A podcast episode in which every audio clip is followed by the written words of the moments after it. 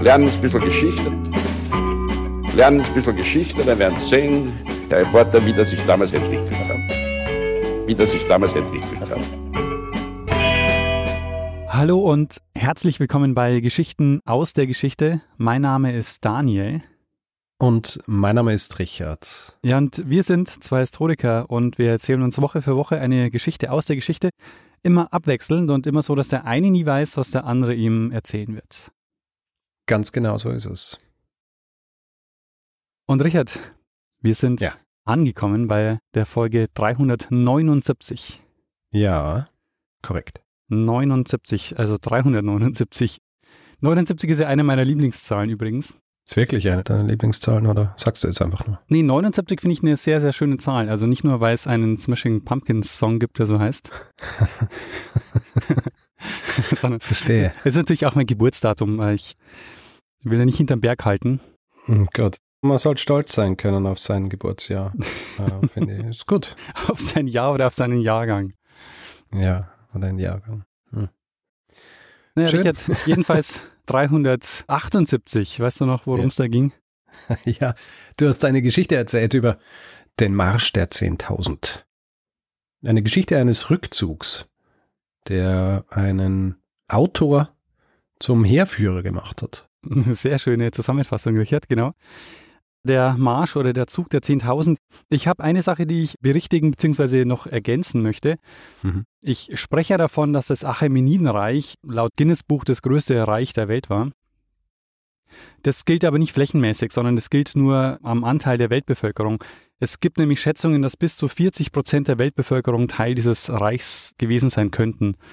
Ja, nicht schlecht. Gibt auch andere Schätzungen, aber wenn es eben 40 Prozent waren, dann wäre es tatsächlich gemessen am Anteil der Bevölkerung das größte Reich der Welt. Huh. Das ich muss sagen, ich bin da grundsätzlich auch skeptisch ein bisschen, ja. was das angeht, weil du sagst Guinness Buch der Rekorde, nur das hat es damals ja noch gar nicht gegeben.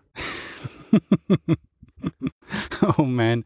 Also jedenfalls, die Schätzungen gehen aber halt sehr weit auseinander. Es gibt auch Leute, die sagen, es waren nur 20 Prozent. Und ich meine, zwischen 20 und 40 ist dann schon ein gewisser ein Unterschied. Unterschied. Ja. Ja. Sehr gut. Genau. Dann würde ich sagen, hast du noch irgendwelche hausmeisterlichen Themen, die wir hier abhandeln müssen? Puh, du, letzte Folge des Jahres, vielleicht noch kurz. Was sagt man da am Ende eines solchen Jahres? also vielleicht ein kurzer Recap. Es war ein großartiges Jahr für uns. Absolut. Und, also ähm, ja. das ist in erster Linie aufgrund unserer Zuhörerinnen und Zuhörer. Ja. ja. Weil ohne die würden wir ins Nichts sprechen. Ja? Absolut, das, ja. Es würde gar nichts bringen, außer eigene Erbauung, was wir hier machen. Absolut. Und das Jahr war für uns ja wirklich ein großes Jahr mit vielen Umbrüchen. Also wir machen ja. seit diesem Jahr jetzt beide diesen Podcast als Vollzeittätigkeit. Mhm. Wir haben unsere Jobs so gekündigt. Dann haben wir Live-Auftritte gemacht und noch viele andere Dinge. Sehr, sehr viel Zuspruch bekommen vom Publikum. Also das war ein sehr, sehr, sehr großartiges Jahr. Ja, absolut. Also ähm, wenn äh, 2023 nur halb so gut ist, bin ich schon zufrieden. das stimmt, ja. Aber weißt du, solche Sachen sollten wir nie sagen, weil jedes Mal, wenn wir irgendwie über die Zukunft sprechen, passieren komische Dinge. Oh ja, das ja? stimmt, ja. Also immer nicht, dass ich aber, glaube ich, schwer, aber äh, herausfordern muss man es auch nicht. genau. Wir können ja noch mehr solche Plaudereien dann im nächsten Feedgag machen. Genau. Ähm, der nächste Feedback, der wird ja nicht wie üblich letzten Sonntag des Monats kommen, sondern weil wir uns eine kleine Auszeit geben. Erst in der ersten Jännerwoche. Naja, du musst das anders sagen, Richard. Es ist, die Tradition will es so, dass der letzte Feedback des Jahres der erste des neuen Jahres ist. Ist es die Tradition? Das ist die Tradition, die ab jetzt gestartet wird. Und Sehr insofern gut. ist es, ist es keine Pause, sondern das gehört so. Ja, sehr gut. Dann ähm, machen wir es so, wie es die Tradition von uns verlangt. genau. Und der erste Feedback des Jahres, beziehungsweise der letzte Feedback des Jahres wird auch der erste Feedback des neuen Jahres sein. Genau. Oder nicht wirklich, weil der letzte Feedback ist eigentlich ja, der das stimmt. Ja, ja. Egal. Wir wissen alle, was gemeint ist. Ich glaube, wir können übergehen zur Geschichte. Absolut. Also Richard, ich lehne mich zurück und hoffe, dass du was vorbereitet hast. Ja, schon. Äh, werter Daniel, am 15. März des Jahres 1736 landet ein Mann in Aleria an der Ostküste Korsikas. Er kommt mit zwei Schiffen, Schiffen, die beladen sind mit Waffen, Proviant und auch ein paar Soldaten. Er verlässt sein Schiff allerdings erst nach drei Tagen, während der er sich eine riesige Menschenmenge zusammenfindet, bestehend aus den Bewohnerinnen und Bewohnern Korsikas, die aus den angrenzenden Dörfern und Städten zusammengekommen waren. Mhm. Und als er nach drei Tagen sein Schiff verlässt, muss sein Anblick für die Anwesenden äh, relativ befremdlich gewesen sein, aber auch außergewöhnlich prunkvoll. Er trägt eine lange rote Robe mit Fellkragen auf dem Kopf, hat einen gefederten Dreispitz, eine Perücke. Um die Hüfte hat er ein spanisches Schwert gebunden und in einer Hand einen Gehstock mit goldenem Griff. Hm. Und er ist gekommen, um sich zum König des neuen unabhängigen Königreichs Korsika ernennen zu lassen. Derselbe Mann wird Jahrzehnte nach diesem Auftritt im wahrscheinlich berühmtesten Werk Voltaires zitiert. Candide oder der Optimismus. Mhm. Und zwar als einer von sechs glücklosen Monarchen. Und ich zitiere hier jetzt. Ich heiße Theodor. Man hatte mich zum König von Korsika erwählt und mich Eure Majestät angeredet. Gegenwärtig nennt man mich allerdings kaum noch Herr. Ich habe Geld prägen lassen und besitze jetzt nicht einen Heller. Ich hatte zwei Staatssekretäre und jetzt habe ich kaum einen Diener. Einst saß ich auf einem Thron Danach aber habe ich im Gefängnis zu London lange auf Stroh gelegen. Hm. Daniel, wir werden in dieser Folge über Theodor von Neuhoff sprechen. Eine schillernde Figur der Aufklärung, der nicht nur etliche Sprachen fließend sprach, verbandelt mit diversen adligen und politischen Figuren Europas war, am königlichen Hof in Versailles, am spanischen Königshof in Madrid und auch in Wien bei den Habsburgern zugegen war, und der schließlich auch einen Aufstand der Korsen gegen die Genuesen anführte und dort, zumindest für kurze Zeit, versucht hat, als ihr erster König die wahrscheinlich progressivste Regierung Europas zu etablieren. Mhm. Hast du schon mal gehört von Theodor von Neuhoff, Daniel? Also ich muss zugeben, ich habe ein, zwei Hinweise dazu bekommen, habe mir die Geschichte aber nie genau angeschaut. Mhm. Und muss sagen, ich bin sehr gespannt, was da jetzt kommt. Sehr gut. Wie so oft bei Protagonisten historischer Ereignisse, die im kollektiven Gedächtnis nicht ganz so allgegenwärtig sind, ranken sich sehr viele Mythen auch um unseren Protagonisten. Und das fängt schon bei seiner Geburt an, wo viele unterschiedliche Biografen unterschiedliche Dinge schreiben. Vielleicht deswegen auch gleich zu Beginn. Es wurde sehr viel über Theodor von Neuhoff geschrieben. Mhm. Schon zu Lebzeiten, vor allem aber auch danach. Und die Biografie, die ich jetzt für diese Folge zu Rate gezogen habe, von Julia Gasper, die gilt als die gründlichste aller Biografien über ihn und sie ist auch die aktuellste aus dem Jahr 2012. Mhm. Jedenfalls, Theodor von Neuhoff wird am 25. August 1694 in Köln in niederen Adel geboren. Die Neuhoffs, eigentlich von Neuenhof, das war adlige katholische Familie aus Westfalen, die Familie seiner Mutter, kam aus dem Rheinland. Und der Vater, Offizier in der Armee des Kurfürsten von Brandenburg, Friedrichs III., später Friedrich I. von Preußen, stirbt bereits als Theodor nur ein Jahr alt ist und zwar im Zuge des Pfälzischen Erbfolgekriegs. Mhm. Für seine Witwe, also Theodors Mutter Maria Katharina, ist es anfangs schwer. Kurz nach dem Tod des Vaters kommt nämlich auch noch die Schwester von Theodor zur Welt und gleichzeitig wird die Witwe von der Familie des verstorbenen Mannes mehr oder weniger ignoriert. In erster Linie, weil sie ihnen nicht adlig genug war. Ja, mhm. Sie war erst in der zweiten Generation adlig und damals, du, war so, ja, wenn es nicht mindestens acht Generationen zurückgehen kannst, ja, dann, dann bist dieser, dann bist dieser neue Adel. Mhm.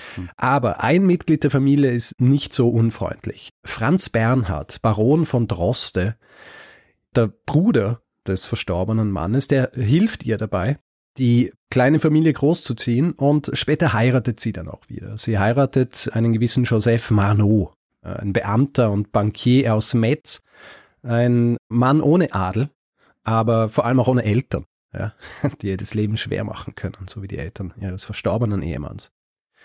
Und so verbringen Theodor und seine Schwester Marie Anne Leopoldine ihre Kindheit abwechselnd im Haushalt der Trostes und der Manos, wachsen damit zweisprachig auf, mhm. Französisch und Deutsch.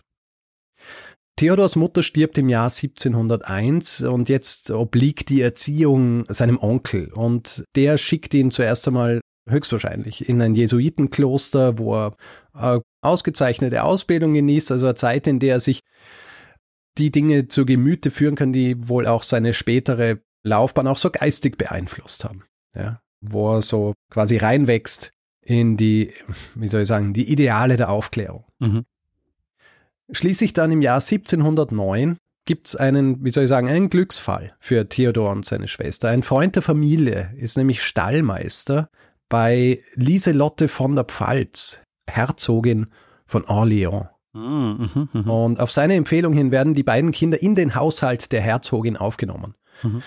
Und falls du dir gerade nicht sicher bist, wer das ist, diese Herzogin von Orléans, war niemand geringerer als die Schwägerin des französischen Königs. Mhm. Ja. Und auch Mutter des zukünftigen Regenten, der nach dem Tod Ludwigs dann acht Jahre lang anstatt des noch unmündigen Ludwigs des 15. regiert hat. Ich glaube, zu ihr habe ich auch schon einige Hinweise bekommen, aber. Sie ist sehr interessant. Ja. ja. also die Geschichte von ihr ist sehr interessant, sehr tragisch auch auf Art. Könnte man tatsächlich noch eine eigene Folge über sie machen. Hm. Ludwig XIV., ihrem Schwager und französischen König, dem sind wir auch schon einige Male begegnet, vor allem in einer meiner früheren Folgen über seine pikante Operation. Hm, mhm. Das war GHG 73. Jedenfalls, Theodor wird jetzt Page am Hof in Versailles.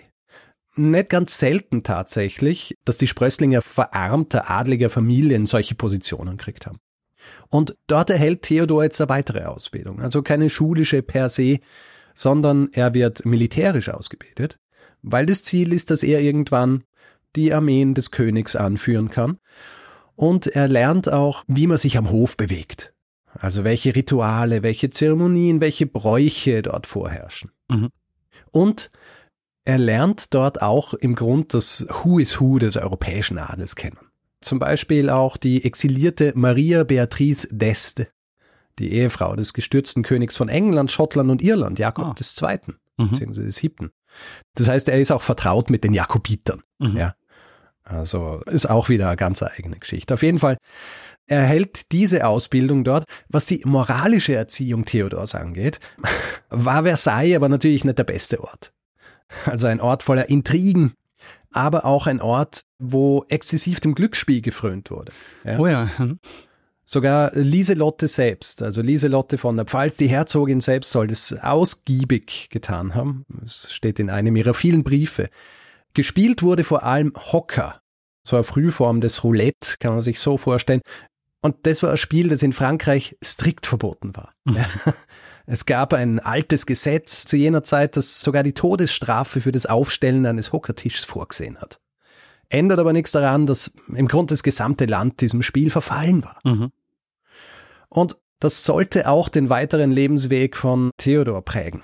Wie Julia Gasper in ihrer Biografie schreibt, in Versailles wurden ihm sowohl seine Tugenden als auch seine Laster beigebracht. Als er 17 Jahre alt ist, ist es dann soweit. Er ist alt genug, dass seine militärische Ausbildung in die Tat umgesetzt werden kann. Und er wird nach Straßburg geschickt, zu einem deutschen Regiment, das für die Franzosen kämpft, um dort als Offizier zu agieren. Und er macht seine Sache gut. Im Zuge des spanischen Erbfolgekriegs kann er sich seine Lorbeeren verdienen, er wird schnell befördert mit 19 Jahren hat er bereits unter den besten Kommandanten Frankreichs gedient und im Zuge dreier großer Kavallerieschlachten direkten Kanonen, Musketen, Bomben und Granatenfeuer widerstanden. Ja. Allerdings, Theodor holen dann in Friedenszeiten eben jene Laster wieder ein. Zurück in den großen Städten häufen sich nämlich recht bald seine Spielschulden. Mhm. Und er lebt grundsätzlich einfach auf zu großem Fuß. Also über seine Verhältnisse.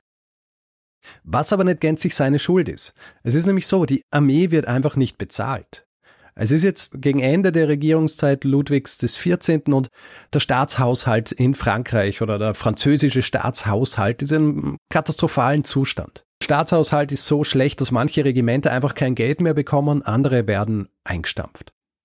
Und deswegen wendet sich Theodor wieder an Lieselotte von der Pfalz, die Herzogin von Orléans, und sie besorgt ihm eine neue militärische Position. Und zwar bei Maximilian II. Emanuel von Bayern. Ah. Ja, der im Jahr 1704 exiliert worden war, der jetzt aber wieder zurück nach Bayern kehren darf. Mhm. Ja.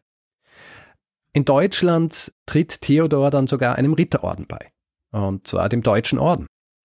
Der kommt allerdings ohne Gelübde aus, ja, dieser deutsche Orden. Was für jemanden wie Theodor, der dann doch eher, wie soll ich sagen, so ein bisschen ein Lebemann war, das hätte für ihn nicht gepasst. Für ihn ist es aber eine weitere Möglichkeit, noch mehr in Kontakt zu Adligen zu treten, weil wenn du Mitglied im Deutschen Orden werden hast wollen, da hast du dann tatsächlich deine acht Generationen haben müssen. Bei ihm ist es irgendwie ignoriert worden, ja, oder niemand hat genau genug geschaut. Du meinst, der Orden hat besser gepasst als der Templerorden? Äh, auf jeden Fall, ja. Theodor macht in Bayern recht schnell Karriere. Im äh, Jahr 1715 wird er schon zum Hauptmann ernannt, was für einen 21-Jährigen ein außergewöhnlich schneller Aufstieg ist. Jetzt kommt ihm aber wieder etwas dazwischen, nämlich das Glücksspiel. Es wird im Zusammenhang mit von Neuhoff gern behauptet, dass er gezwungen worden war, dieses bayerische Regiment zu verlassen. Ja. Mhm tatsächlich verlässt er den Deutschen Orden und das Regiment aus freien Stücken. Also Deutschen Orden ist nicht ganz klar, da heißt es hat irgendwie Differenzen gegeben und das Regiment, das verlässt er aus freien Stücken, weil er muss fliehen. Er muss München verlassen, weil ihm seine Gläubiger auf den Fersen sind. Mhm. Es wird dann auch ein bisschen schwierig, weil sein Schwager, also jener Mann, mit dem seine Schwester jetzt verheiratet ist, der Comte du Trevoux, der konfrontiert ihn damit, ja, mit seinen Spielschulden und äh, dass das nicht geht und so weiter. Und Theodor von Neuhoff muss ein recht hitziges Temperament gehabt haben, weil er versucht im Zuge dieses Gesprächs seinen Schwager zu töten. Mhm. Ja. Geht natürlich gar nicht. Und äh, er hat jetzt also gar nicht. natürlich, das un, ich meine, selbst zu jener Zeit. Ja, also er will sich duellieren mhm. und das ist ja auch, wie wir wissen, zu jener Zeit eigentlich schon strikt verboten. Und mhm. er hat jetzt also nicht nur diese Gläubiger, die ihm auf den Fersen sind, sondern Anklage wegen versuchten Mordes auch noch, mhm. äh, vor der er jetzt flüchten muss. Und weil die nächsten Jahre ein bisschen wild werden, werde ich jetzt ein bisschen schneller drüber gehen, weil äh, es passiert einiges ja, im Leben des Theodor von Neuhoff. Zuerst verbandelt er sich mit dem deutschen Freiherrn von Görz, der ihn in geheime Friedensverhandlungen für Schweden einbindet. Er wird dann im Zuge dessen auch an den Hof in Madrid geschickt, an den Königshof, wo er Teil einer später gescheiterten Verschwörung wird, die unter anderem als Ziel den Sturz des englischen Königs hat. Der Schwedenkönig Karl XII. fällt in Norwegen und Görz, der Friedensverhandlungen für Norwegen geführt hat, der wird dann nicht ganz rechtens hingerichtet und dieser gesamte Plan von Theodor von Neuhoff mit der Hilfe von Görz in der schwedischen Armee aufzusteigen, der ist damit auch gescheitert. Also eine turbulente Zeit. Allerdings sein Ausflug nach Schweden beziehungsweise für die schwedische Sache die hat dafür gesorgt, dass er auch Schwedisch lernt. Und sein Sprachentalent generell, das wird ihm in weiterer Folge auch noch einige Vorteile bringen. Er kehrt deshalb nach Spanien zurück, wo er, wie soll ich sagen, Leute gefunden hat, die an ihm Gefallen gefunden haben. Also diese Verschwörung, von der ich gesprochen habe, die scheitert zwar, aber seine Rolle in dieser Verschwörung, die wurde wohlwollend aufgenommen dort und deswegen hat er dort Unterstützer und er findet dort auch eine Frau, ja, eine irische Emigrantin, adlig natürlich, und er heiratet sie, muss dann aber auch wieder flüchten. es ist nicht ganz klar, es heißt, er stiehlt die Juwelen seiner Frau. Hm. Eigentlich rechtlich gesehen waren es seine, weil er ihr sie höchstwahrscheinlich auch gegeben hat. Also es ist, es wird gern gesagt, dass er sie gestohlen hat. Aber hat, eigentlich hat er sie bezahlt. Ja? Er hat sie erst hergeschenkt und dann so, ups, ich habe kein Geld mehr und hat sie dann wieder genommen. Ja. So oh Mann. Okay.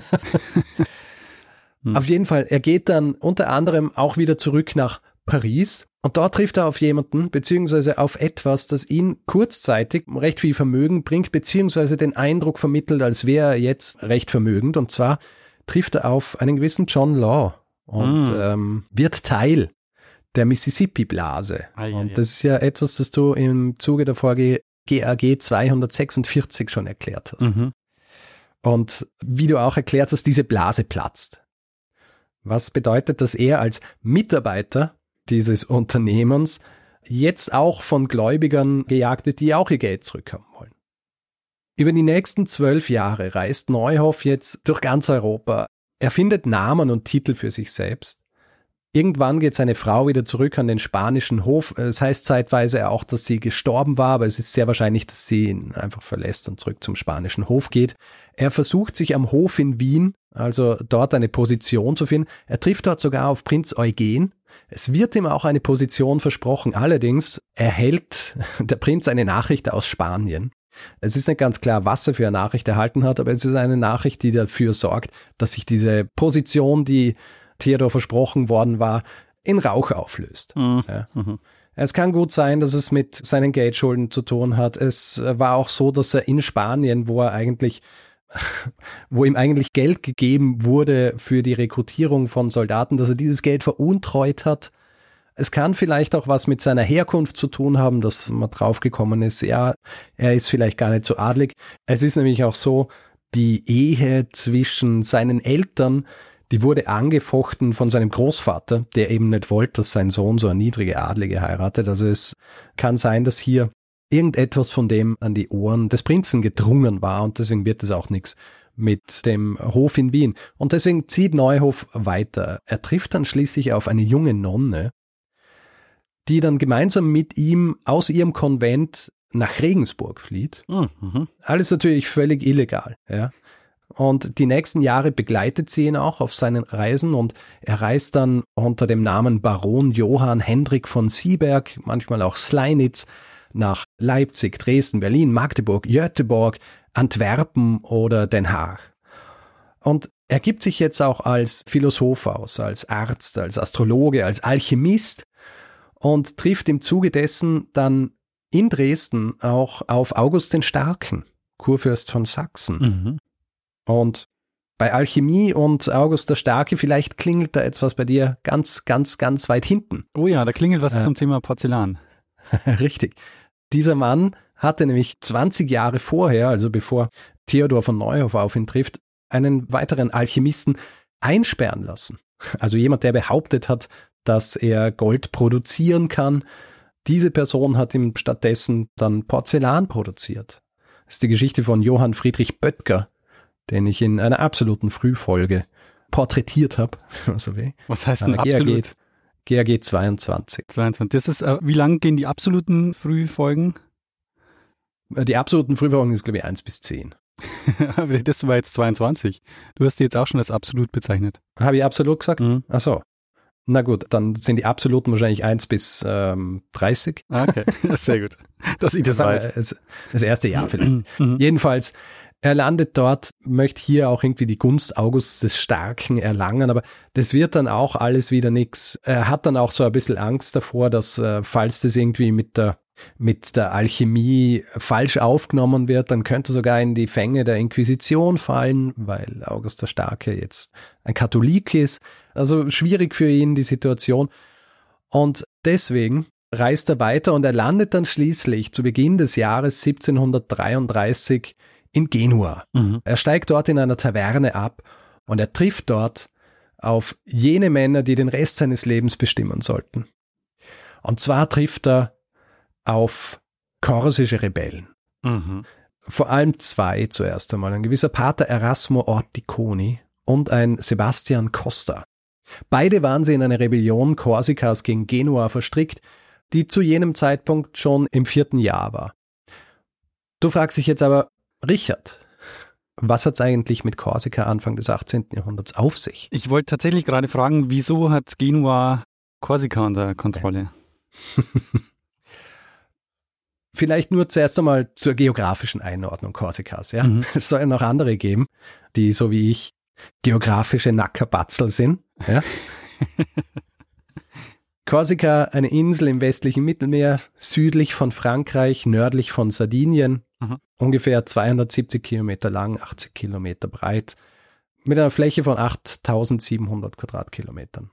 1,2 Millionen Fußballfelder, falls du dich fragst. ja, den Vergleich, den habe ich jetzt noch gebraucht. Jetzt kann ich es mir vorstellen. Ja. Und dann die Geschichte Korsikas, die reicht bis weit in die Antike zurück und es ist eine, die eigentlich bis auf kleine Ausnahmen immer schlecht für die Bewohnerinnen und Bewohner der Insel ausging. Mhm. Und zu Beginn des 18. Jahrhunderts steht Korsika unter der Macht von Genua.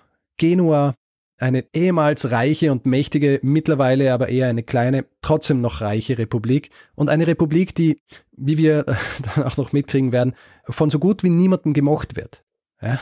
Also Genua galt als arrogant, kleinlich und in Europa hatte Genua im Grund so gut wie keine Verbündeten. Mhm. Es gibt ein italienisches Sprichwort aus jener Zeit, das besagt, dass Genua eine Stadt der Berge ohne Bäume, ein Meer ohne Fische, mit Männern ohne Glauben und Frauen ohne Ehre war. Ja, also ziemlich harter Tobak eigentlich für jene Zeit, gleich so pauschal über ein ganzes Land zu urteilen. Korsika galt zu jener Zeit offiziell als Königreich, ja, zumindest in den offiziellen Dokumenten Genuas. Allerdings naheliegenderweise war der König kein Korse, sondern der jeweilige Doge Genuas. Ja, mhm. Die wurden dann immer auch zu den Königen Korsikas gekrönt. Und Genua regiert Korsika, wie es auch schon damalige Beobachter beschrieben haben, mit eiserner Faust. Genua hatte ein Monopol auf alles, was in Korsika produziert wurde, hat die Produkte zum halben Marktpreis eingekauft, besteuert das Ganze dann aber auch noch kräftig. Und die Steuern waren auf Korsika oder in Korsika tatsächlich so hoch, dass 92 Prozent des korsischen Vermögens, also Ländereien, Gebäude etc., entweder verkauft, belehnt oder den Genuesen versprochen wurden, mhm. um sie bezahlen zu können. Selbst das Jagen und das Fischen war den Korsen verboten, was dann sogar dazu geführt hat, dass küstennahe Dörfer zerstört und ins Landesinnere verlegt wurden, damit die Leute ja nicht fischen. Das sorgt dafür, dass viele Familien Korsika verließen oder zumindest ihre Söhne davon überzeugten, dass sie das tun. Und es ist deswegen kein Wunder, dass schließlich gegen Genua rebelliert wurde. Eine Rebellion, die von Genua mit allen Mitteln niedergeschlagen wurde. Also nicht zuletzt, weil Korsika ja quasi der letzte Teil eines Reichs war, das im Lauf der Jahrhunderte beinahe all seine Gebiete an Venedig, an das Osmanische Reich oder an Spanien verloren hat. Mhm, mhm. Ich wollte gerade sagen, so im Vergleich war ja wahrscheinlich Venedig so der große Gegenspieler in den Jahrhunderten vorher, ne? Ja, genau. Und Theodor von Neuhoff, der trifft jetzt also auf diese Rebellen und er ist sofort Feuer und Flamme für ihre Sache. Sie treffen sich in Livorno, eine Stadt, die nicht unter der Kontrolle von Genua stand, weil es in der Toskana lag oder liegt. Und gleichzeitig ist es der einfachste Ort, um von und nach Korsika zu kommen. Nur vielleicht so zur Orientierung. Nördlich von Korsika ist Genua und Livorno bzw. Toskana ist dann so nordöstlich. Mhm. Ja. Also von der korsischen Stadt Bastia kann man übersetzen nach Livorno. Inspiriert von den Rebellen reist von Neuhoff jetzt zuerst einmal einige Male inkognito nach Korsika und es ist jetzt wohl auch einem Zufall zu verdanken, dass er bald in der Gunst der Rebellen auch sehr hoch steht. Genua hatte nämlich in der Zwischenzeit, um diese Rebellion in den Griff zu kriegen, tausende Soldaten nach Korsika geschickt, vor allem auch Truppen, die sie von Österreich erhielten. Es ist nämlich so, obwohl Genua keine Verbündeten per se gehabt hat zu jener Zeit, war es auch so, dass keine der Großmächte wollte, dass irgendein Rivale Korsika erhält. Und im Fall von Österreich war es so, dass sie Truppen geschickt haben, einerseits für Geld, andererseits aber auch, weil sie vermeiden wollten, dass Korsika an Spanien fällt, Aha. zum Beispiel. Und im Zuge dieser Aktionen, beziehungsweise im Zuge dieser Belagerung Korsikas, ich meine, es gab schon immer genuesische Truppen auf Korsika, aber jetzt versuchen sie eben diese Rebellion niederzuschlagen und im Zuge dieser Aktionen werden dann vier Rebellen gefangen genommen von der Insel gebracht und zum Tode verurteilt. Und Genua setzt jetzt alles daran, dass diese Exekutionen tatsächlich auch durchgeführt werden. Es geschieht allerdings nicht. Stattdessen im Mai 1733 kommt die direkte Anweisung aus Wien, die Gefangenen freizulassen. Und in der Geschichtsschreibung wird diese dann doch recht überraschende Freilassung vor allem Theodor von Neuhoff zugeschrieben. Und es ist auch nicht ganz unwahrscheinlich, dass er was damit zu tun gehabt hat. Richtige Beweise haben wir nicht. Aber es war eben so, dass er durch seine viele Zeit, die er an den Höfen Europas verbracht hat, unter anderem eben auch in Wien, dass er einfach sehr gute Verbindungen gehabt hat. Es gibt auch eine Theorie, dass er über ein paar Ecken mit einem der Kommandanten, die von den Habsburgern nach Korsika geschickt worden waren, verwandt war. ja. Was wichtig ist, ist, dass die Rebellen, jetzt davon überzeugt waren, dass diese Freilassung der Gefangenen von Neuhoff zu verdanken war und sie lassen sich jetzt tatsächlich auf Gespräche mit ihm ein, wie sie Korsika oder wie er Korsika zur Unabhängigkeit verhelfen kann. Die Schwierigkeiten, vor denen sie standen, die waren nicht unerheblich. Also zuallererst hatten sie natürlich Probleme, Waffen und weitere Ausrüstung nach Korsika zu kriegen. Man hätte aus der Toskana besorgt werden sollen, aber dieser Seeweg wurde von Genua blockiert. Ja. Außerdem, und das erkennt von Neuhoff auch recht schnell, hatten sie überhaupt keine Pläne, wie sie die Insel tatsächlich verwalten sollten, ja, wie sie dafür sorgen sollten, dass die Insel wirtschaftlich auch auf eigenen Füßen stehen kann. Es gab also die Sache, ja, die, die gute Sache, wenn man so will, der sie sich verschrieben haben. Für alles andere gab es aber keinen Plan. Von Neuhoff, der macht ihnen jetzt sein Angebot. Sollte es jemand schaffen, ihnen die nötigen Ressourcen zukommen zu lassen, mit denen sie ihre Freiheit erlangen würden, würden sie dann jene Person zu ihrem König machen. Und die Rebellenführer stimmen zu. Und jetzt beginnt eine Mammutaufgabe für Theodor von Neuhoff, die ungefähr drei Jahre dauern wird. Mhm. Und der sich widmen wird wie sonst nichts in seinem Leben zuvor und auch nicht danach. Außer dem Glücksspiel ähm, vielleicht. Immer wieder. Das ist wiederkehrend. Wir es nachher auch noch hören. Er beginnt jetzt einmal damit, zu all den Personen zu gehen, zu den, zu den Adligen, zu den Höfen, wo er sich erwartet, dass er Unterstützung findet. Er borgt sich Geld. Zuerst einmal in Florenz, dann geht er weiter nach Rom, wo ein Korse, der im Haushalt des französischen Konsuls arbeitet, ihm Geld leiht. Dann geht er weiter nach Neapel, um dort mit einer spanischen Adligen zu sprechen, die er kennt. Dann wieder zurück nach Livorno, wo er sich von Mitgliedern der jüdischen Gemeinschaft Geld borgt. Und dann setzt er sogar über nach Tunis, wo er sich daran macht und hier können wir jetzt auch wieder auf eine Folge verweisen, die du gemacht hast, nämlich GAG 160 über die barbaresken Staaten. Ah, okay, ja. Er macht sich nämlich dort daran, von den Regenten dieser jeweiligen Staaten Unterstützung zu bekommen für mhm. seine Sache. Ja. Es ist eine komplexe Sache. Es kommt ihm dann auch wieder jemand zu Hilfe, mit dem er während seiner, seiner langen Jahre durch Europa zu tun gehabt hat. Aber er schafft es tatsächlich, die Unterstützung des Bey von Tunis und des Sultanats von Marokko zu kriegen. In erster Linie mit Versprechungen guter Handelsbeziehungen beziehungsweise auch der Möglichkeit auf Korsika Handelsstützpunkte einzurichten. Mhm. Das Ganze verläuft nicht völlig reibungslos, ja. Diese Tour, die er macht durch Europa auf der Suche nach Geld und Unterstützung. Er wird zum Beispiel im Jahr 1735 einmal verhaftet, weil ihm einer seiner Gläubiger über den, äh, über den Weg läuft. Ja?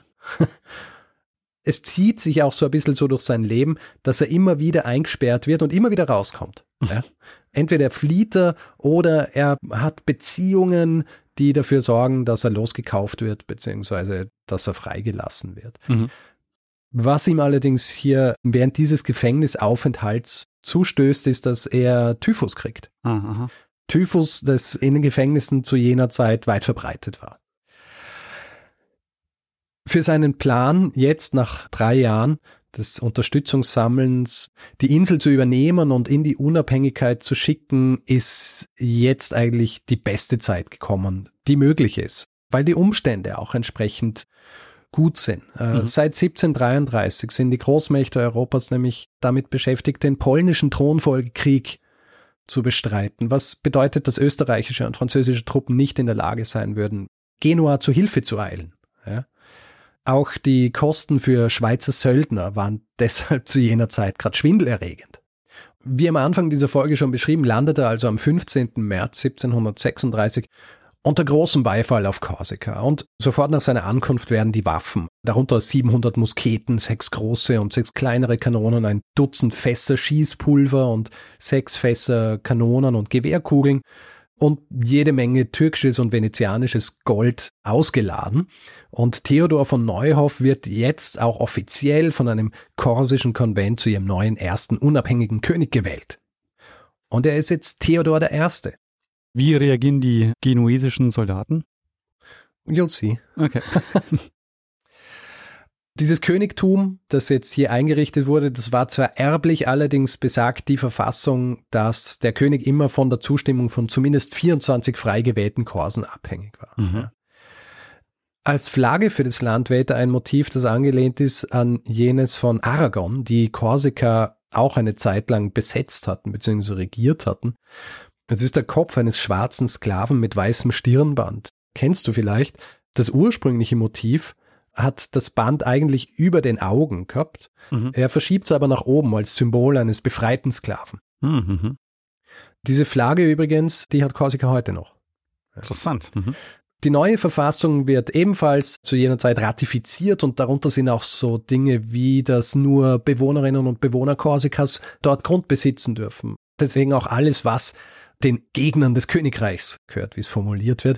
Allen voran natürlich Genua, dass all dieser Besitz übergeht in den Besitz Korsikas beziehungsweise der Korsen und auch die Herdsteuer beziehungsweise der Höchstsatz dieser Steuer, die ja von allen Haushalten eingehoben wird, diese Steuer wird gedeckelt, ebenfalls wie der Preis für Salz. Es soll eine Universität eingerichtet werden, sowohl für Naturwissenschaften als auch für Literatur, Philosophie, Geschichte etc. Außerdem befreit er Sklaven und er ruft eine Art Religionsfreiheit aus. Sklavenbefreiung übrigens auch ein taktischer Schlag gegen die Genuesen, die für ihre Marine viele Sklaven benutzt haben. Mhm. Da hätte man dann auch wieder ein bisschen die Verbindung zu den barbaresken Staaten. Mhm. Also insgesamt ganz schön progressiv. Ganz schön progressiv. Er gründet auch einen eigenen Ritterorden, ja, der für das Königreich kämpfen soll. Seinen vorläufigen Sitz hat er jetzt einmal im Haus des Bischofs. Gern in der Geschichtsschreibung heißt es, dass es ein Bischofspalast war. Tatsächlich einfach nur ein einfaches Haus gegenüber der Kirche gewesen. Und gemeinsam mit einem der Rebellenführer, den ich vorhin schon erwähnt habe, Costa, macht er sich jetzt also daran, administrative und militärische Restrukturierungen durchzuführen und er macht es sehr gut. Der Plan ist nämlich gleich einmal die noch auf der Insel stationierten Genuesen zu vertreiben. Ja, und das wird in die Tat umgesetzt. So wird zum Beispiel relativ schnell die Hafenstadt Porto Vecchio eingenommen. Er zieht dann auch gegen die Hafenstadt Bastia und lässt sie von einem der Rebellenführer, einem gewissen Giacintio Pauli, belagern. Allerdings aus nicht wirklich geklärten Gründen, und es könnte gut sein, dass es Eifersucht auf den Monarchen war, verlässt dieser Pauli irgendwann mit seinen Truppen die Belagerung, kurz bevor sie erfolgreich gewesen wäre. Und Bastia bleibt damit in den Händen Genuas und gibt ihnen auch die Möglichkeit, dort neue Truppen hinzuschicken. Und Bastia, weil ich es vorhin ja auch erwähnt habe, ist eine wichtige Hafenstadt, weil hier auch die Verbindung zu Livorno ist. Mhm. Und diese Tatsache, dass Bastia nicht eingenommen wird, das nimmt gleich einmal so ein bisschen den ersten Schwung aus der Sache. Vor allem, weil Genua gar nicht dran denkt, Korsika einfach so aufzugeben. Sie senden mehr und mehr Truppen auf die Insel. Gleichzeitig schicken sie ihre Agenten durch ganz Europa, um Informationen über Theodor von Neuhoff einzusammeln. Ja? weil sie eigentlich gar nicht genau wissen, wer ist der Typ. Ja? Der, also macht der, der hier ja. jetzt auf dieser Insel ist und sagt, hey, ich bin der König. Und die Insel ist jetzt unabhängig. Und sie erstellen so eine Art Dossier, das dann zirkuliert, das vor allem auch auf Korsika zirkuliert, das Theodor von Neuhoff desavouieren soll. Ja, also auch bei den Korsen in Verruf bringen soll. Und nachdem von Neuhoff in den Jahrzehnten davor jede Menge Dinge angestellt hat, steht auch sehr viel in diesem Dossier. Ja. Es gibt dann auch relativ bald interne Streitigkeiten. Also manche Offiziere widersetzen sich seinen Anweisungen. Es gibt auch Verschwörungen gegen ihn. Einer dieser Verschwörer wird sogar hingerichtet, ein gewisser Lucioni, der vorhatte, von Neuhoff an die Genuesen zu übergeben. Und auch der vorhin erwähnte Giacintio Pauli hat einen großen Anteil dran, dass sich bald die Stimmung ein bisschen gegen Neuhoff richtet. Und als schließlich dann ein hoher Offizier von, von Neuhoff, also in der Armee, ein gewisser Fabiani, ermordet wird, ist auch klar, dass nicht alle auf Korsika für den König sind.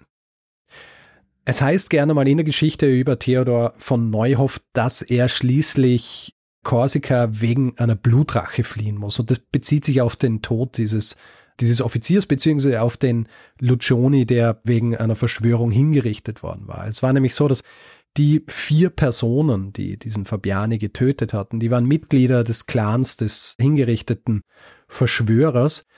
Allerdings, um hier jetzt noch einmal Julia Gaspard zu bemühen, die Autorin der Biografie, sie ist nicht so überzeugt davon, dass es sich tatsächlich um eine Blutrache gehandelt hat. Sie zeigt nämlich auf, dass dieser Fabiani mit dieser Hinrichtung des Verräters bzw. dieses Verschwörers so gut wie nichts zu tun gehabt hat. Ja, dass sie tatsächlich beide auch befreundet waren. Sie glaubt eher, dass der vorhin erwähnte Pauli dahinter stand, weil der von Anfang an von Neuhoff gegenüber sehr kritisch eingestellt war und auch so der Meinung war, dass er hier eine Rolle einnimmt, die eigentlich an Korse einnehmen müsste. Mhm. Idealerweise er. Ja, er wollte selber König werden. Ja. Mhm. Jedenfalls im Laufe der folgenden Monate kommt es zu weiteren Gefechten. Die Korsen müssen einige Niederlagen erleiden, können aber auch einige Siege erringen und tatsächlich im November des Jahres 1736 sieht es für Korsika auf jeden Fall besser aus als noch ein Jahr zuvor. Ja, also die Bevölkerung hat jetzt zum Beispiel zu essen, genug zu essen, weil vorher hat ein großer Teil der Bevölkerung gehungert. Mhm. Was vor allem darauf zurückzuführen ist, dass sie die sehr guten Ernten, vor allem Getreide, Kastanien und Öl, dass sie das jetzt nicht mehr nach Genua abgeben müssen, beziehungsweise günstig an Genua verkaufen müssen und dazu auch noch hohe Steuern zahlen. Stattdessen können sie auch die Kornkammern für den kommenden Winter füllen. Die Genuesen allerdings, die waren noch immer nicht vollständig von der Insel vertrieben. Was allerdings nicht wirklich der Fehler von, von Neuhoff war, sondern eher darauf zurückzuführen war, dass seine Pläne, die er gehabt hat, oder sein Plan, der eigentlich sehr solide war, dass der nicht immer so ausgeführt worden ist, wie es von ihm vorgesehen war. Auch war es so, dass versprochen worden war, dass Hilfstruppen aus Marokko kommen würden. Also von Neuhoff soll das versprochen haben, dass die auch kommen. Die treffen aber nicht ein. Aber ist er jetzt eigentlich noch auf der Insel, der von Neuhoff, oder ist er, er schon geflohen? Ja, ja, der ist auf der Insel. Okay. Und von Neuhoff, der ist jetzt noch auf der Insel, er weiß aber, dass es mehr Unterstützung braucht. Mhm. Ja. Und er beschließt dann im November die Insel zu verlassen, um eben jene Unterstützung zu finden. Und er macht es wohl auch, weil die Stimmung auf Korsika mittlerweile so ein bisschen umgeschlagen hat. Und er, er weiß, dass er dem entgegenwirken muss und dass es mehr Unterstützung grundsätzlich für diese Rebellion braucht. Er verlässt also die Insel und obwohl er in den nächsten Jahren zweimal wieder auf die Insel zurückkehren wird, es ist mehr oder weniger das Ende seiner Herrschaft auf der Insel. Die Sache ist nämlich die, er ist jetzt ein Monarch auf der Flucht. Hm. Genua hat Kopfgelder noch und nöcher auf ihn ausgesetzt. Und selbst seine guten Verbindungen zu den diversen Höfen in Europa, die helfen ihm jetzt einfach nichts mehr. Wenige Leute wollen jetzt tatsächlich jemanden unterstützen, der so notorisch ist. Er muss teilweise auch verkleidet durch Europa reisen. Er lässt sich einen großen Bart wachsen. Er wird reihenweise an den Höfen abgelehnt. Er muss alle möglichen Dinge versetzen, damit er sich das leisten kann. Und gleichzeitig holt ihn jetzt auch wieder seine Vergangenheit ein, nämlich Gläubiger aus alten Tagen wollen ihr Geld wiederhaben. Und vor denen muss er jetzt auch flüchten. Trotzdem gelingt es ihm, und das zeigt, wie überzeugend er war, trotzdem gelingt es ihm tatsächlich wieder Geld für eine neue Flotte aufzustellen, und zwar in den Niederlanden, also in Holland. Und er landet zwei Jahre später mit ein paar Schiffen wieder auf Korsika. Allerdings, in der Zwischenzeit ist auf Korsika einiges schiefgelaufen. Also der vorhin erwähnte Pauli hat sich zwischenzeitlich wieder auf die Seite der Genuesen gestellt. Viele Nationalisten, also die, die Korsika zum eigenen Land machen wollten, wurden im Zuge dessen getötet und viele der ursprünglichen Rebellenführer haben die Insel schon wieder verlassen. Außerdem, und das wiegt fast noch schwerer, Frankreich hat jetzt vor allem auch auf Betreiben Genuas ebenfalls Truppen auf Korsika. Und die Franzosen verhalten sich nicht viel besser als die Genuesen. Und diese niederländische Flotte mit der Theodor von Neuhoff ankommt, die segeln auch bald wieder ab, weil es wurde ihnen von ihm eigentlich versprochen, dass es Waren gibt, die übergeben werden quasi als Gegenleistung. Mhm. Und das passiert nicht. Und von Neuhoff muss jetzt auch wieder von der Insel fliehen. Trotz seiner unermüdlichen Versuche in den nächsten Jahren weiterhin neues Geld, neue Waffen, neue Unterstützung für Korsika aufzutreiben, wird es ihm nie wirklich gelingen. Auch nicht, nachdem er seinen Neffen und zwei seiner Cousins nach Korsika geschickt hat, damit sie dort quasi an seiner Stadt kämpfen, während er sich voll und ganz der Geldbeschaffung und der Beschaffung der Unterstützung widmen kann. Mhm. Er wird noch einmal nach 1741, nachdem die Franzosen abgezogen waren, mit Hilfe Englands versuchen, auf Korsika mit Truppen zu landen. Sie machen das auch kurz, die Engländer ziehen dann aber ihre Unterstützung wieder zurück, als klar wird, dass die Unterstützung auf Korsika für den König so gut wie nicht mehr existent ist. Von Neuhoff verlässt dann natürlich auch wieder Korsika und er landet dann schließlich irgendwann in London. Und hier, nach einigen Jahren als interessanterweise gern gesehener Gast bei diversen politischen Größen, Adligen, wird er schließlich wieder verhaftet. und zwar wieder aufgrund seiner Vergangenheit, weil es tausende offene Schuldscheine gibt, die er nie bezahlt hat. Es ist auch so, dass das Ganze angetrieben wird von einem gewissen Gian Battista Gastaldi, dem genuesischen Botschafter in London. Und der sorgt dafür, dass von Neuhoff jetzt wegen all dieser Schulden eingesperrt wird. Womit wir jetzt bei jener zweiten Szene angekommen wären, die ich aus Candide zitiert habe. Ja, ja. Der König im Schuldturm. Er bleibt dort nämlich bis zum Jahr 1755, als er dann im Zug einer Generalamnestie freigelassen wird. Er empfängt aber, während er im Gefängnis ist, immer wieder bekannte Leute, vor allem auch Autoren, zum Beispiel einen gewissen Horace Walpole, den kennst du vielleicht, oder? Mhm. Oder Tobias Smollett. Walpole ist ihm sehr zugeneigt, schreibt auch Artikel über ihn. Und nach seiner Freilassung im August 1755 macht er noch einmal eine Reise nach Korsika und zwar vom britischen Schiff, das die Rebellen mit Ausrüstung versorgen will. Es ist nicht klar, ob er tatsächlich die Insel betrat, aber wahrscheinlich hat er Korsika noch einmal gesehen. Als er zurückkehrt, wird er allerdings wieder eingesperrt, wieder auf Betreiben von Gastaldi und zwei Tage nach seiner Entlassung stirbt er dann schließlich am 11. Dezember 1756. Sein Grab in der kleinen St. Anne's, oder nicht einmal so kleinen, aber in der St. Anne's Church im Londoner Soho, mhm. das ziert ein Gedicht von Walpole und das würde ich jetzt gern vorlesen. Das ist nämlich ganz schön. The grave, great teacher, to a level brings heroes and beggars, galley slaves and kings, but Theodore, this moral learned here dead, fate poured its lessons on his living head, bestowed a kingdom and denied him bread. Also auf Deutsch, jetzt von mir übersetzt, weil ich habe keine Übersetzung gefunden, kein Deutsche, das heißt, es reimt sich nichts und das ist wahrscheinlich hässlich. Aber auf Deutsch so viel wie das Grab, großer Lehrmeister, bringt alle auf einen Stand. Helden und Bettler, Galeerensklaven und Könige. Aber Theodor, der hier tot liegt, erkannte, dass das Schicksal seine Lehren auch auf seinen lebenden Kopf ausschüttete, gab ihm ein Königreich, aber verwehrte ihm Brot.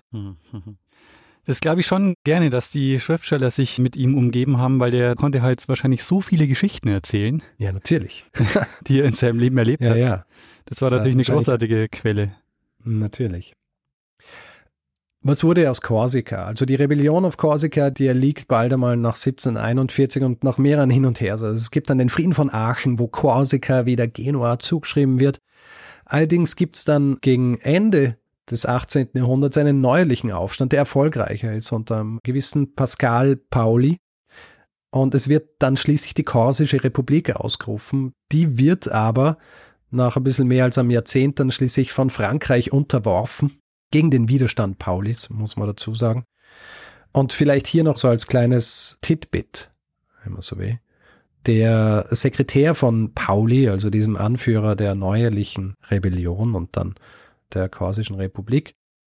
Dessen Sekretär war niemand geringerer als der Vater Napoleon Bonapartes. Ah, das wollte ich gerade sagen, weil Napoleon, der ist ja auch auf Korsika geboren, ne? Richtig, genau. Das ist genau die Zeit. Und Unabhängigkeit ist heutzutage noch immer ein Thema auf Korsika, weil es ja noch immer zu Frankreich gehört. Mhm. Es war vor allem in den 1970ern auch ein Thema, wo mit auch radikalen Methoden versucht worden ist, Unabhängigkeit beziehungsweise mehr Selbstverwaltung auch zu erhalten. Diese Anstrengungen in den 1970ern, die haben dann leider auch einige Todesopfer gefordert. Ja. Aber ja, heutzutage ist Korsika noch immer Teil von Frankreich und ich habe gelesen, es gibt auch noch Parteien, die fordern entweder Unabhängigkeit oder zumindest eine gewisse Souveränität. Und die haben in den letzten Wahlen, glaube ich, auch bis zu 10 Prozent gekriegt. Interessant. Warst du schon mal dort auf Korsika? Ich war noch nie auf Korsika. Sehr gut. Ich habe gerade nachdenken müssen. Ich war auf Corfu. fängt ähnlich an. Also fängt gleich an. Aber, ja. Na, Korsika war ich noch nie, aber würde ich schon gerne mal hinschauen. Mhm. Ja. ja, also machen wir da mal vielleicht ein HörerInnen-Treffen dort. Genau. Und ja, Daniel, das war meine kurze Geschichte des Lebens von Theodor von Neuhoff, der, der einer der glühendsten Unterstützer der korsischen Rebellen Anfang des 18. Jahrhunderts war, aber relativ glücklos dabei war, dieses unabhängige Königreich aufzubauen. Super spannend, Richard. Vielen, vielen Dank für die Geschichte. Und hätte ich gewusst, dass das Leben dieses, dieses kurzzeitigen korsischen Königs so aufregend ist, dann hätte ich die, diese Hinweise, glaube ich, gleich in eine Folge verpackt. Nein, es ist lustig. Ich habe ihn auch schon irgendwann einmal auf dem Schirm gehabt und mir auch nicht so sehr damit auseinandergesetzt. Und jetzt vor kurzem hat Mark mich aber nochmal auf die Geschichte von Neuhoff hingewiesen. Und dann habe ich mir gedacht, ja, jetzt mache ich es einfach. Mm, ja. ja. Also ich finde es ja allein schon, wenn man sich so seinen Lebensweg anschaut, ich weiß nicht, ob man sagen kann, dass das typisch war. Wahrscheinlich nicht, oder? Also wahrscheinlich war sein Lebensweg, dass er in so vielen Orten war, dass er so viele unterschiedliche Dinge gemacht hat, schon eher ungewöhnlich für die Zeit. Ähm, relativ ungewöhnlich, aber auch nicht so ungewöhnlich für die Zeit, weil es ist ja die Zeit des Absolutismus in Frankreich zum Beispiel. Ja. ja. Wo die Strukturen so sind, dass, wie es in der Natur des Absolutismus liegt, die, die Macht, die absolute Macht beim König ist. Und viele der Adligen, die haben nicht wahnsinnig viel Handlungsspielraum gehabt, sagen wir so. Und deswegen ist es auch so eine Zeit gewesen, wo viele sich in anderen Bereichen betätigt haben und wo so ein bisschen diese Blütezeit war, eben der, der Alchemisten, ja, die durchs Land gezogen sind und gesagt haben, sie können das und das machen. Oder auch so Leute wie Messmer, ja, ja, die dann kommen und mit so außergewöhnlichen Darbietungen die Leute faszinieren. Und deswegen, wie soll ich sagen, die Menge an unterschiedlichen Dingen, die er gemacht hat, er wird gerne mal als ein politischer Abenteurer bezeichnet. Ja. Das ist schon außergewöhnlich bei ihm. Das ist nämlich genau das, was mich jetzt noch interessieren würde, weil man kann ja seine Geschichte so erzählen, dass er einfach so ein Hochstapler war, der halt einfach jede Gelegenheit genutzt hat. Aber ja, andererseits, aber so, so Hochstapler würde ich nicht einmal sagen, ja. Also, wenn du damals durchs Land gezogen bist und gesagt hast, du bist ein Astrologe, oder du bist ein Alchemist und Astrologe, dann ist das nicht anders, als wenn heute jemand sagt, ist ein Astrologe. Also ist ja, Astrologie ist ja auch heutzutage nichts Ernstzunehmendes. Also das war schon in der Zeit, hat es schon gepasst, aber wie er agiert hat, also dieses Intrigieren auch und dieses sich dort dann gefallen und dort dann gefallen und eine Hand wäscht die andere und so weiter, das war nichts Außergewöhnliches für Höflinge zu ja, Zeit, ja, zum Beispiel. Ja.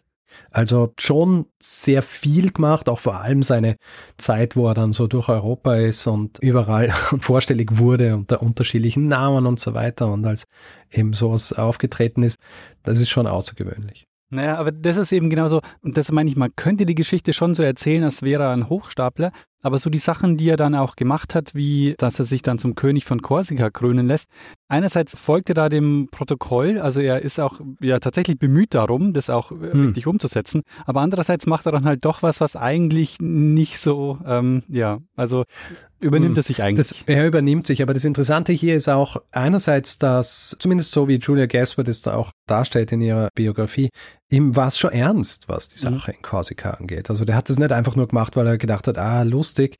Dafür hat er sich viel zu sehr reingesteigert in das Ganze. Also er hat ja. in diesen drei Jahren, in denen er Unterstützung in ganz Europa und auch in Nordafrika eingesammelt hat, hat er im Grunde mehr getan als die Rebellen in den drei Jahren alle gemeinsam davor, ja. ja.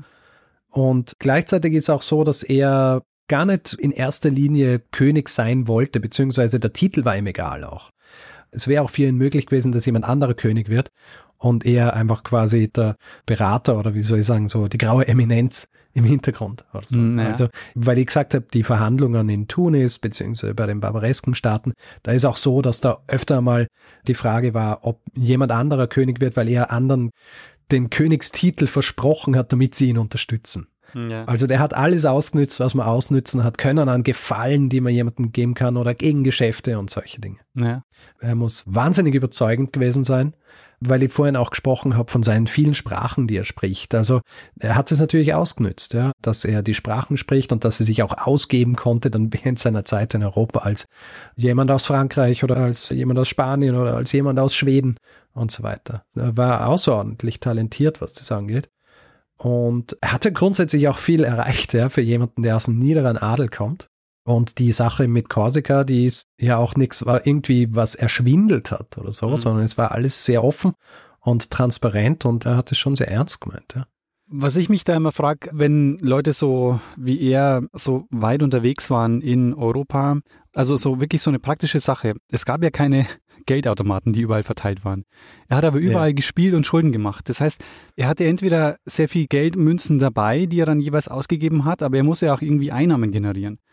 Und ähm, das frage ich mich immer, wie das funktioniert hat, weil ich meine, diese Schuldscheine bedeutet ja, jemand gibt dir Geld, aber ich meine, ja. warum solltest du jemandem Geld ja, geben, hat, der... Hm. Er hatte nicht nur verloren. Ja, also okay. Jeder, der, schau mal, dem Glücksspiel anheimgefallen ist, weiß ja, man gewinnt ja auch hin und wieder und das ist dann auch der Moment, wo man weitermacht, ja, wo mhm. man sich dann so denkt, ah, ja, ich kann da tatsächlich und das, was ich gestern verloren habe, das kann ich heute gewinnen oder zurückgewinnen und solche Dinge. Ja.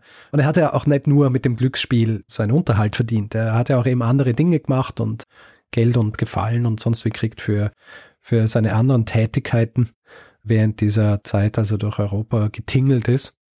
Aber natürlich die Tatsache, dass er auch dann Jahre später in London eingesperrt wird und im Schulturm landet, das zeigt schon auch, dass er sehr, sehr viele Schulden gemacht haben muss.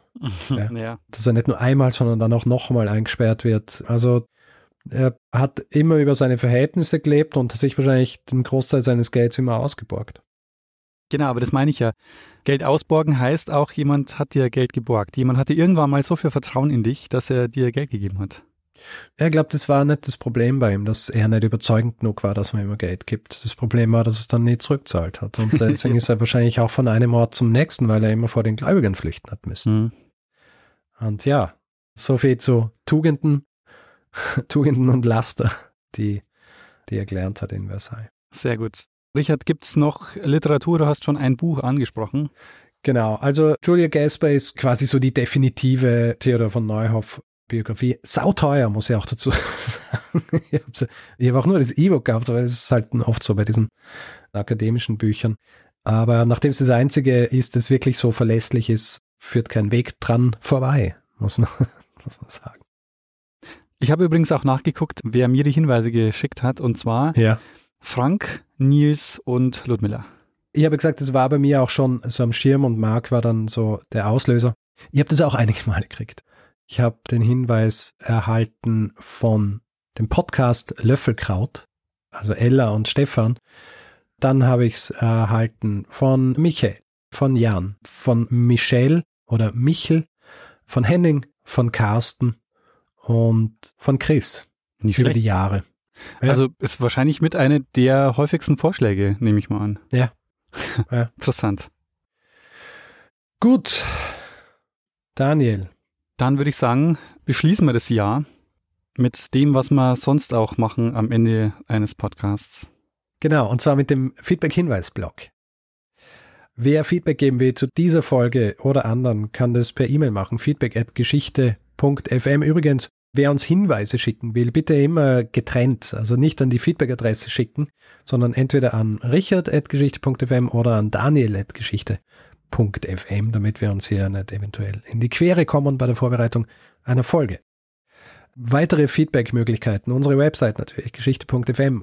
Unterschiedlichste Social-Media-Plattformen wie Twitter, Facebook, Instagram, wo wir Geschichte FM heißen. Auf Mastodon sind wir auch zu finden, einfach geschichte.social in einem Browser eingeben. Und wer uns bewerten will, kann es zum Beispiel auf Apple Podcasts machen oder auf panoptikum.social wie die neue URL heißt. Oh ja. Oder grundsätzlich einfach überall, wo man Podcasts bewerten kann. Merch wie Hoodies, Caps oder Tassen gibt's unter geschichte.shop. Und wer diesen Podcast werbefrei hören möchte, hat zwei Möglichkeiten. Die eine ist bei Apple Podcasts, da gibt es den Kanal Geschichte Plus. Und bei Steady kann man sich ebenfalls den Feed kaufen, in dem Fall für 4 Euro im Monat. Da findet ihr alle Hinweise unter geschichte.fm slash steady. Wir bedanken uns in dieser Woche bei Jochen, Julia, Iris Susanne, Peter, Jonas, Ingo, Matthias, Johannes, Markus, Nadja, Christoph, Vincent, Rico, Margarete, Johann, Bernd, Sandra, Simon, Tobias, Felix und Marius, Andreas, Kai, Melanie, Claudia, Heike, Maximilian, Nils, Philipp und Jörg. Vielen, vielen Dank für eure Unterstützung. Ja, vielen herzlichen Dank. Tja, dann würde ich sagen, Richard, mach mal doch das, was wir immer machen.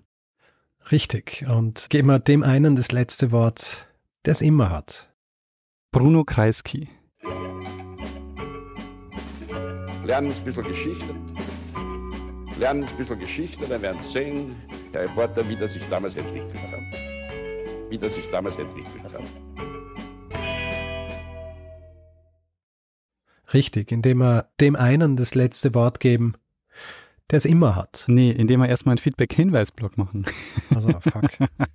ich habe mir schon gedacht, irgendwas, irgendwas passt nicht. Mach mal einen Feedback-Hinweis-Blog. Machen wir das.